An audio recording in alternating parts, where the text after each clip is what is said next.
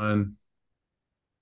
Welcome back to Behind the Play. My name is Alex Adams, and today I'm joined by the phenomenal Josh Lewenberg of TSN. Uh, thanks so much for taking the time, Josh. I really appreciate it. I, I know it's a busy world uh, and busy time in Raptors land. So, uh, how are you? How is uh, the season treating you?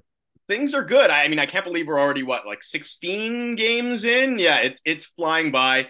It still kind of feels like th- there's a lot of newness here, obviously because of the new coaching staff and and the new system. Uh, so maybe in that sense, it seems like it, it's still the start of the season when in reality we're we're 15, 16 games in, but it, it's flying by as these seasons tend to do. I, I want to just kind of backtrack a little bit to your career and and I know you you know you you didn't automatically think about going into to sports journalism. Just walk us through maybe your love of basketball and maybe how you you started in the industry. Yeah, I mean, growing up, I, I I've been a basketball fan for a long time. I guess like dating back to '95 and the Raptors. Shout out Alex Wong and and his and his new book, um, because that's that's sort of my origin story as well. Very very similar to the rap or similar timeline to the Raptors origin story where I, I, wasn't really even a sports fan at the time, but my mm-hmm. dad um, ha- has always really been into basketball. He introduced me to the game, and then when the Raptors got a team, when Toronto got a team, we would go to a lot of games, and and that kind of turned me into a basketball fan and a sports fan. And yeah, I mean, I'm I'm not the the tallest of of guys, so it, it didn't take Amen. too long for me to realize like a future in the NBA is probably not in the cards here. So yeah, I mean, journalism, broadcasting had been my goal since I was pretty young, but I would say like I never really knew how to go about pursuing it. So mm-hmm. in what feels like another lifetime now, I was doing a lot of like retail jobs. I was working in a bank um, in my teens and early 20s and I, I, sort of did things in an unorthodox order, I would say, where a lot of people will, will go to school for journalism and then do the internship. I actually started with an internship at the score for Tim McAuliffe and yeah. was there for about a half a year, I think, and, and really liked it. And it was it was really eye-opening just in terms of like learning the business and seeing what's required. And if, if anything, like it was I wanted to I, I, wanted to pursue it, but it was tough to to you're kind of watching there, right? Yeah. Like I, I didn't have many reps or hands-on experience. So that's when I went back to school. I did a year at uh, Centennial College for sports journalism and then uh, went to intern at TSN Radio, where I mean, I've been at TSN ever since. It's been 13 years now, since 2011. Yeah, no, and I know you have a kind of cool story into how you got like the full time Raptors gig at uh, at TSN. You want to just walk us that down how you started covering the Raptors? Yeah, so I mean, TSN 1050 was a, a good place to start out at the time. The the station had the radio station had just launched back in 2011, so there was a lot of opportunity there. I was interning for a bit and then doing some freelance producing work and a little bit of reporting work. And I mean, at that stage in your career, when you're just starting out, the answer is yes to anything. Like, you want to go cover this, you want to go cover that. yes, yes, yes. So I was doing a lot of different things like CFL. Um, I was covering like the Marlies here and there. Um, I think there was like a, a NASCAR thing at one point, kind of just a little bit of everything. And, and then that was actually the year of the NBA lockout. So I think I, I started at 1050 in April of 2011. And then the NBA season didn't start until December. And at the time, they needed somebody to cover basketball. They, they didn't have anybody. Um, so they sent me to the only preseason game that year. it was against Boston. I still have the my my press pass. Cool. And I, I, guess I didn't screw things up too badly. So they're like, all right, go to the first regular season game and then go to game two, go to game three, go to game four. And it, it just sort of um just sort of stuck from there. Um yeah. so here I was kind of doing a little bit more. I was freelance um just with with home games to start and then started going to practices in year two and then traveling full time in year three started out just doing radio then doing a little bit of writing then doing tv so yeah, it's been it's been a, a quick 13 years, I would say. It doesn't feel okay. like it's a decade. And, and, and with- I mean, with obviously the growth of basketball in the country and and the rise of the Raptors too, because my first couple of years, I, I started my my first year was Dwane Casey's first year, and there were a couple yeah. seasons there, but like it was just kind of perfect timing that as I was kind of getting more experience and getting more comfortable and getting my my groove in the job is when the Raptors turned things around and, and had their ultimately most successful era in franchise history, culminating in a championship. So it's it's been it's been a lot of fun. And I know you said you've kind of through your 13 years now at TSN, you've kind of done everything as you mentioned, radio, writing, obviously TV. What do you think uh, was maybe one of the bigger challenges covering basketball for you um, from all the different kind of perspectives or different kinds of, um, I guess, forums of, of covering the team? Um, I mean, they're all challenging in their own way, right? Like, I think when I first got into it, when I went to school um, at Centennial, the my my initial goal was TV, and obviously starting out in the industry, starting out anywhere in the industry, especially in Toronto in this market, is very very tough.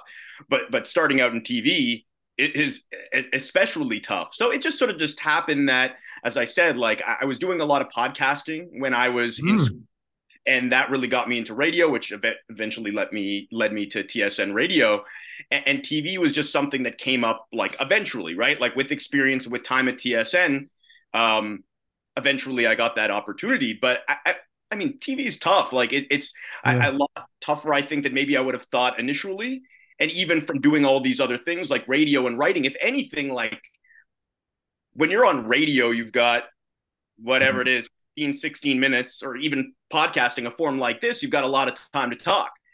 And then when in writing, and this is kind of why I like writing, is you have however many however many words to to really flesh out a, a story and, and, provide context and all of that with with tv you've got to be super concise you have 30 mm-hmm. 40 yeah. 50 maybe a minute if you're lucky i feel like sometimes i've got the trap door under me and if i go over that they've got the lever and falling.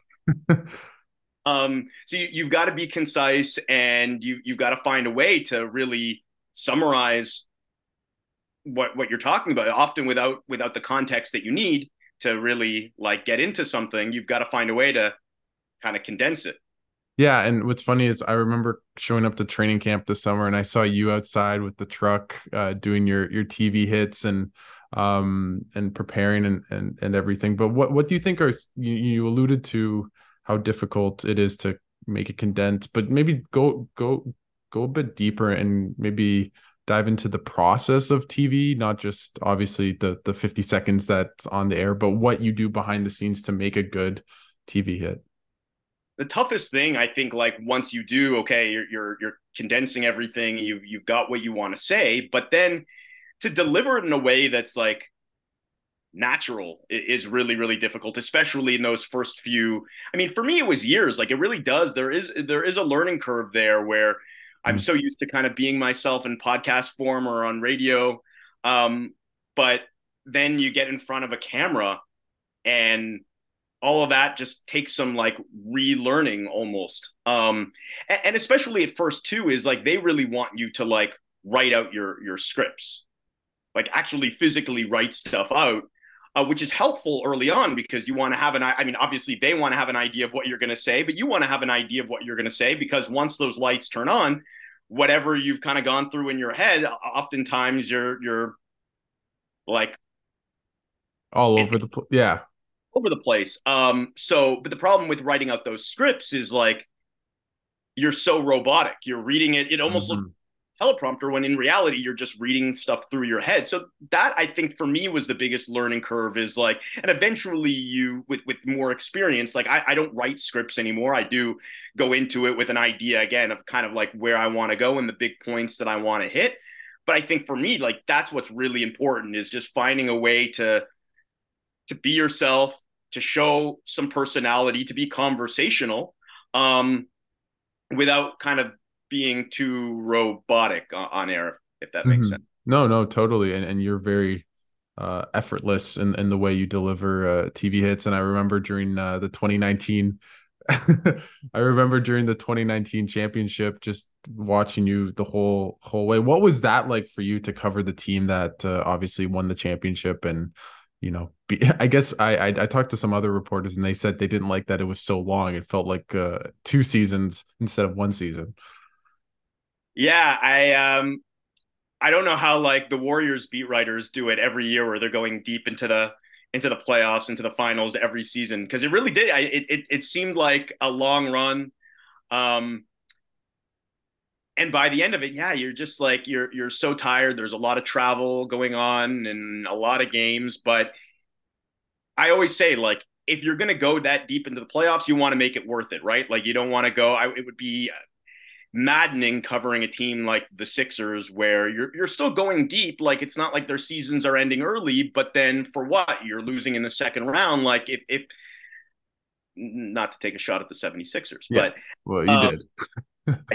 um, but if you're if you're going to go that deep into the playoffs, make sure that it's worth it. And the great thing about that year is like we never really knew. Like we, we didn't know what the ceiling was for that team really. Like it, it felt like a few times, obviously against Philadelphia, and then definitely 0-2 down 0-2 to Milwaukee. It, it felt like things were probably coming to an end. And then what happens with Kawhi from there. So just like how things developed in some ways unexpectedly, um, ultimately leading to the championship. And that was it, it was so surreal. Like as a fan, a longtime fan, growing up of of the game not only just like being around the raptors for a really long time but also just like being a basketball fan in canada. And it's funny like because the last time that we did this last time we spoke was yeah. the, the canada basketball run during the summer.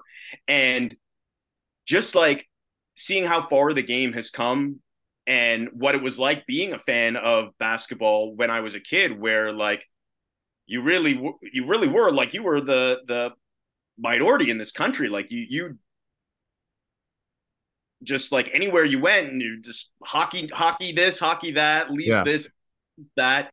Um, so to to see how far basketball has come, and then to ultimately be there for that moment in Oakland, um, yeah, it, it, was surreal. I've never experienced anything like that. Is there some like you you talked about being in Oakland? Was there one memory that sticks out? Like I, I'm sure everyone's thinking Kawhi shot, Kawhi shot, but maybe just something specific to you that you'll always remember about that team and that run. Well, it's funny. You were talking about how long things were. And initially, what I thought you were you were going to before talking about like how long the playoff run was, I thought you were going to say how long those final like few seconds were. Oh right? yes, yes. Yeah. Remember that? I remember thinking like we knew they had won the championship or they were about to win the championship, but then there were all those fouls and the free throws and that kind of dragged out a little bit. But if anything, like I remember just sitting there in my seat and like using that time to kind of process what was happening because it, it really did take something like, am I dreaming this? Is this real? And then going to the locker room after the game, like I'll always remember that. I'll remember not being prepared because getting in, there was a massive line to get into the Raptors locker room, the visiting locker the last time anybody ever used that visiting locker room at Oracle Arena um, in, in Oakland. And everyone in this massive line is decked out in their like raincoats and and their their like garbage bags and yeah. stuff. And I couldn't believe it. I'm like, I knew that this was a, a possibility. Obviously, this is an elimination game. The Raptors could win the championship tonight. I was not prepared for that. I was wearing a, a very nice, very expensive suit, which is no longer in the rotation. That has. Uh, I was going to ask that. Uh, you know, it's it's it's up for memorabilia. You know, like it's it's a game worn, game six uh, suit right there from Josh Lewenberg. Uh, champagne out of that out of that uh, suit or the shoes for that matter. Oh my god. Wow, you that must have been a wet walk home, uh, for sure. Um, I just want to now transition as best I can to to the team that you cover day in and day out, and you've you've talked about how it's kind of been a up and down season. How, like, what have you made of the season so far? It doesn't make sense that they're close to 500. Uh, are they underperforming? Are they overachieving? What do you make of their season so far? Mean, my expectation going in was a little bit higher than I, I, think what what most people were expecting. Certainly, what Vegas was expecting. Like I was always kind of surprised by this 36 and a half over under for the win total. My expectation was like 40, 41 wins, 500 team, and that's basically what we've seen so far. Now, I think like maybe how they've gotten there has been a little bit of a surprise. But I, I think at the end of the day, like an average team, a 500 team, they're going to have peaks and valleys. They're not going to play averagely every game. They're going to mm-hmm. have they look great, and they're going to have games where they don't. And I think that was the case for the most part last season th- until things ultimately fell apart towards the end of the year is they had those moments and that was what was so frustrating especially on the defensive end where you're like this team is capable of being much much more than they were um, but for the average teams i mean historically i think the biggest issue with average teams is they're not able to sustain those really positive really encouraging moments that they have. So the jury is still out in terms of whether or not this team is going to be able to do that. I think there is definitely cause for encouragement, especially during those positive moments where you're seeing the Darko system really come through and guys are really buying in. Um, the fact that they're moving the ball more this year and the offense is looking a little bit more fluid, especially recently, because they did get off to a tough start offensively. But the offense has looked better recently. The defense while also not consistent, ha- has looked better. So, yeah, I mean, the hope I think internally is that once guys kind of really figure out the system and and Darko kind of has a better idea of what the rotation is going to look like, that maybe those encouraging moments become more frequent. But yeah, I mean, I, am a bit skeptical for a few reasons. I, I would just say the difference for me, anyway, in covering this team from mm-hmm. last year is that the vibes vibes these guys seem to like each other now for, for now i mean we'll see what happens if and when there's a, a, a losing streak if they go on the road and have a tough trip or, or whatever it is but they all seem to really like playing for darko they bought into the system guys seem to like each other and I mean, I, I, think theoretically that should make a difference, right? Like chemistry is a big deal on and off the court. And last year was a bit of a disaster for whatever reason and probably multiple reasons. Um, so I, I think they've got that. Now it's just a matter of finding some semblance of consistency in order to reach whatever this team's ceiling is. I, am still not sure what it is, but um, I, I think it's better than a 500 team if they can somehow figure it out. How how encouraging is just the play of Scottie Barnes? Like he's been so effective so far, and obviously that might change the outlook of this team in terms of their their ceiling and can they be a 45 win team if he continues to play this way and they iron out some things. But why do you think he's been so much more effective this year than he was last year, where he kind of seemed to maybe regress a little bit? I just think, I mean, I wasn't surprised by what happened last year. I think, and historically, you see that a lot with really uh, good young players who get off to a really quick start in the NBA is like there, there's always going to be that kind of learning curve and it's going to hit eventually. And, and, I think the sophomore slump is something that you see pretty regularly.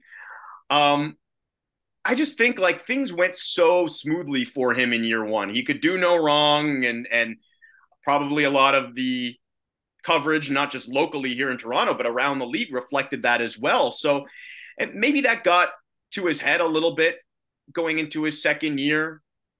And maybe he, he got a little bit too confident um, and needed to be humbled a little bit. And I think that's what happened last year. And honestly, I think it was a really good thing for him. I think it was probably the best thing mm. for him. And he learned a thing or two from last season. And the great players do, right? Like the great players will have those moments, but they'll learn from those moments. And I, I think more than anything else, just from listening to him especially going into the season, the thing that he took away from it more than anything else was preparation, like what he needs to do going into a season in order to be prepared and in order to be great. And one of the things that he talked a lot about was conditioning. It was yeah. funny. Last year, one of the things that was so frustrating, kind of not unlike the team itself, is he would have those moments. He would have encouraging moments. A lot of them would come late in the game. A lot of them would come in the fourth quarter, but it's like, well, why isn't he doing it over the course of a full game? And as it turns out, it sounds like the reason why he wasn't doing it is because he physically wasn't able to do it. And it's tough. I mean, especially for a guy that plays the way that he does, as hard as he does. Um, so he he talked about really working on his conditioning level um, o- over the offseason, taking care of his body differently, getting stronger, and really just making sure that he's able to take over games and and put his stamp on games earlier and sustain them longer, being able to do it over the course of 48 minutes, over the course of an 82 game season. And I, I mean, I agree with you. Like, and I, I said going to the season, he was their biggest swing factor. They go as as he goes, not just this, but probably beyond as well, right? Um, so yeah, for, for him to if he's able to now sustain this for for the season, if he's able to become this all-star player that I think a lot of people expected him to be and that he's looked like for most of this first part of the season, that really changes the trajectory of this team. This is a pretty similar roster to the one from last year, minus, of course, Fred Van VanVleet. And there aren't that many young players on the team. Like it's the seventh oldest team, I think, in the league. And yeah, a lot of that is is weighed up because of the guys at the end of the bench. Yeah. But that's right. Like a lot of the time, the guys at the end of the bench are like that. That's where you want young players, players that have a high ceiling, that can be your like development pieces that maybe one day can grow into rotation players. And the Raptors, and there's there's an argument for this as well, obviously, and there's a reason why they did it. But the Raptors have decided instead to use those spots on the vets, Thad and, and Garrett Temple. Uh, but what that means basically is like if this team is going to take the next step without making any major additions over the offseason. We'll see if they do it this season. But for now, it's got to be through internal growth. And if it's going to be internal growth, it's got to be Scottie. Yeah. Yeah. And uh, uh, on to that, obviously, you kind of alluded to the fact that Siakam and OG and even Gary Trent, but mostly those two uh, all are free agents. Um, the lineups with Siakam, OG, and Scottie have been really, really good this year. But what do you think happens there just with those two two players and specifically in OG and Siakam, how likely are they going to stay with this team? Do you have any intel? Just what do you think happens there? I mean, I, if you're the Raptors, like that's what you're spending these next few months doing is trying to read those two. And I, first of all, you have to you have to try to read the players in the market. You have to decide like how feasible is this? How feasible is it to bring them back? Um, second of all, you have to decide whether or not you even want to do it, right? Because there's there's a challenge there in and of itself. Is like if you're bringing all these guys back, you're re-signing Siakam to what it's going to cost to re-sign Siakam, OG Anunoby, then yeah, I mean Gary Trent Jr., Precious Achiuwa. Um, at some point in the near future, they're going to have to figure out. Well, not figure out. They're obviously going to extend Scottie, um, but there's going to be a significant cost to doing that as well. Yep. So bring these guys back, you, are probably going deep into the luxury tax for a team that, as we've talked about right now, is is average. Um, so you've got to decide whether or not you want to do it, and then if you do, how realistic is it given what you know about those players and what they're looking for, what they're going to be looking for, and and reading the market as well, because this is something that the Raptors did not do well going into Fred Van VanVleet's free agency. They misread the player, they misread the market because they didn't think there was a team that was going to be out there that's going to drastically outbid them to the point where they just say, okay, well, we just can't yeah. justify spending that kind of money on this player. And if anything, like, I mean, Philadelphia looks like they're going to have a, a boatload of cap space unless they they something happens. Yeah. Unless something happens here. So, like, there, there are going to be some teams out there that are going to be interesting. And free agency, and Masai's alluded to this a few times, free agency isn't what it used to be. It's very rare now that star players end up going to free agency. Most of them just take the extension when they when they can, and then eventually, if they want out, they they ask. Oh. They ask. Um, so if guys like Siakam and Anunoby are out there on the open market, and and I mean Siakam is still extension eligible, and there's a chance that that could be offered and and maybe signed at some point. But for Anunoby, like he will almost certainly be a free. Uh, I'll get rid of the word, word almost. He will certainly be a free agent over the summer. Like there, there are teams that are going to have that money, and there are teams that are going to have that motivation to go out there and throw a lot of it out there. So yeah, I mean, they've got to figure out how realistic it is, and if it's not, that's when these decisions have to be made and the clock is ticking. I know the Raptors front office, they don't like to look at it in that terms as patient as they are, but the clock is very much ticking ticking here. I know their their goal at some point is to go out and to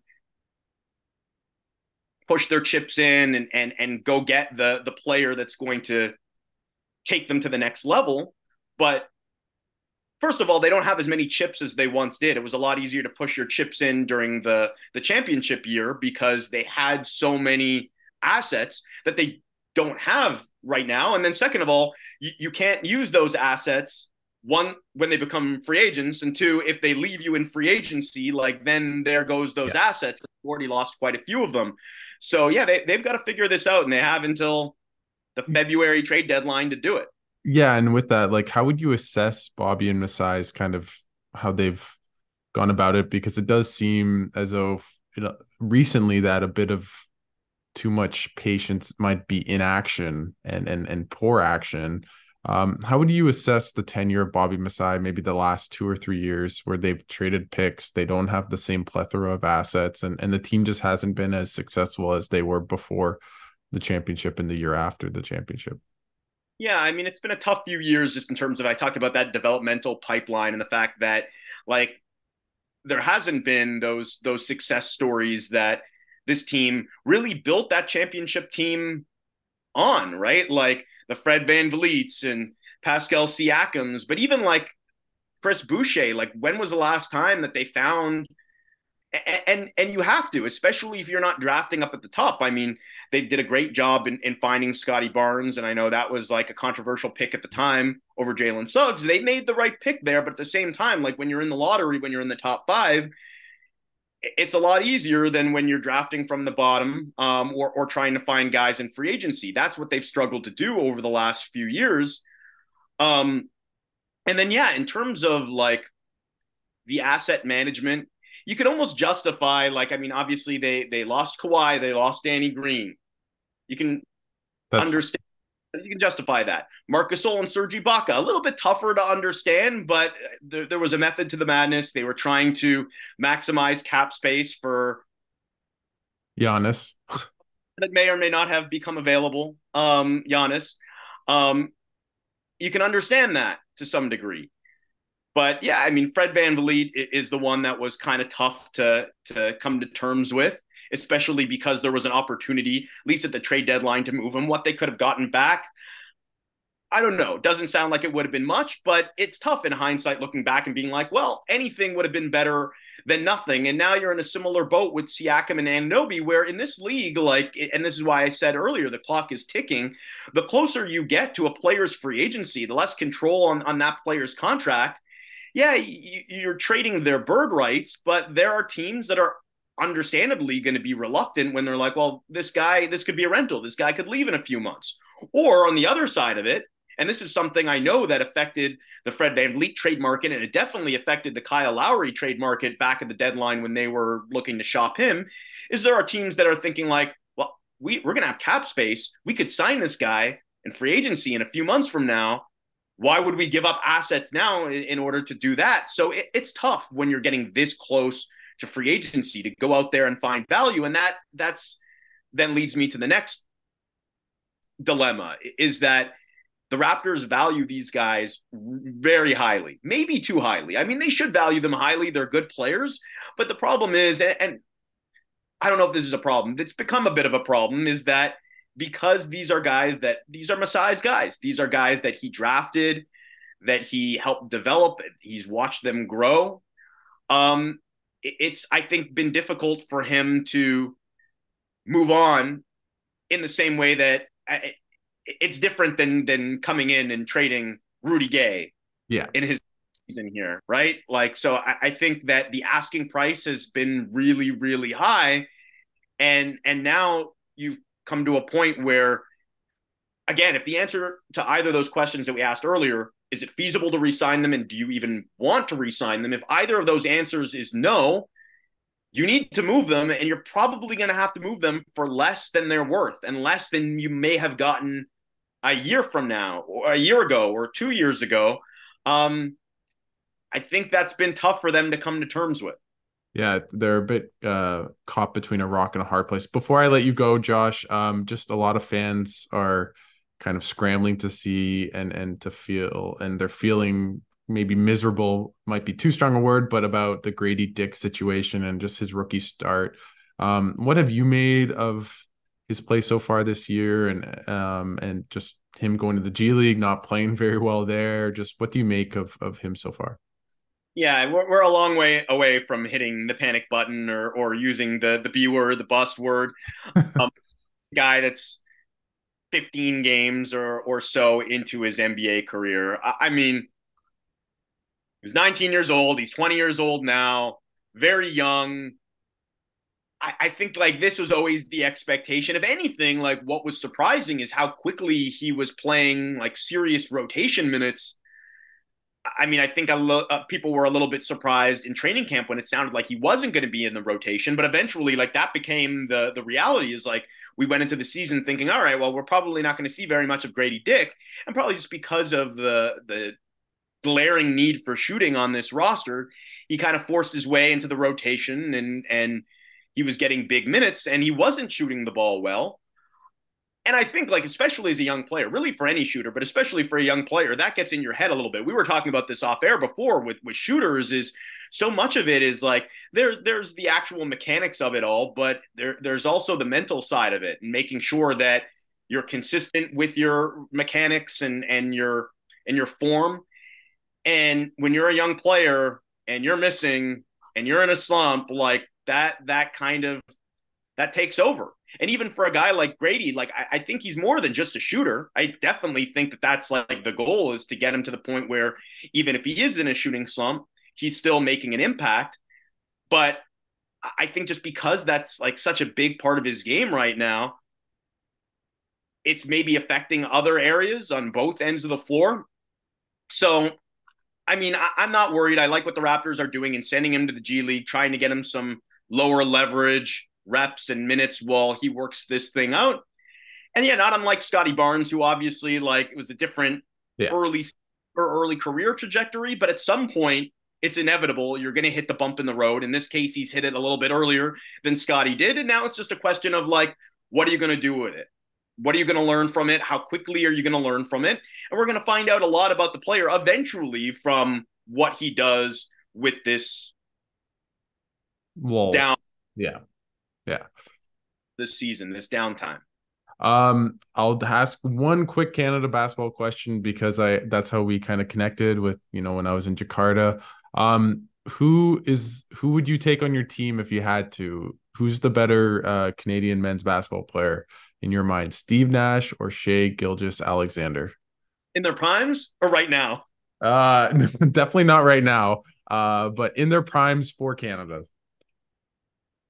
Oh man, um, it it depends. I mean, I think like Steve Nash in his prime on this team now would be really good if for no other reason than Steve Nash, like one of the greatest point guards of all time, is is was exceptional at at bringing out the best in other players. I mean, you look at all the players on the Suns that got paid yep. like during those the the the the prime years. Seven of, seconds or less Suns.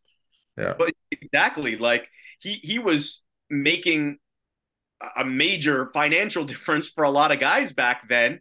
And unfortunately, like for Team Canada during the years that he was playing with them, there just wasn't as much talent around him as there there is around Shai on, on this team. So I would be interested to see like just a natural point guard as great as Steve was at, at getting other guys involved and, and bring out the best in them how good he would be with this team. Um, can I have both? I can't have both. Uh, yeah, you can have both. You can. Well, uh, Canada needs both to to beat the U.S. That's that's what we need. I, Shai is great, um, and and will continue to get better. But let's not forget how great a two-time MVP, um, and, and one of the great point, one of the greatest point guards of all time, Steve Nash was. So I'll, I'll take Steve Nash in his prime. I always think about Steve Nash playing in today's NBA and just raining down terror from three. Like it'd be like Steph with Trae Young almost. It'd be. Yeah. Yeah. Yeah. Well, I want to give you the floor. Uh, Josh, thanks so much again for doing this. Anything you want to plug for, for TSN and anything coming up that uh, people should keep their eyes and ears open for? Something exciting coming out for next week. Something we've, we've been getting uh, a bit nostalgic here, talking about obviously Canada basketball and about old school Raptors basketball, those early years of what was the greatest success, the greatest um, era in Raptors history. Um, so I have something that's a little bit nostalgic coming out next week. Cool. Um, I, I don't want to give away too much now, but um, I know, like personally speaking, this is one of the um, one of the things that I've been looking forward to writing for a really long time, and as I'm kind of nearing the end of this this interview and writing process, for this piece. It's it's something that I like. It's as exciting. It's as excited as I've been about anything that I've worked on in a really long time. So, well, if Josh if Josh Lewenberg's very excited about something, I know I am. So I'm I'm very much looking forward to to taking a look at whatever it is. Uh, and uh, thanks again for for doing this, Josh. Anytime, Alex. My pleasure. If you like this, please like, subscribe, rate, and review wherever you get your podcasts. And thanks so much for listening to Behind the Play.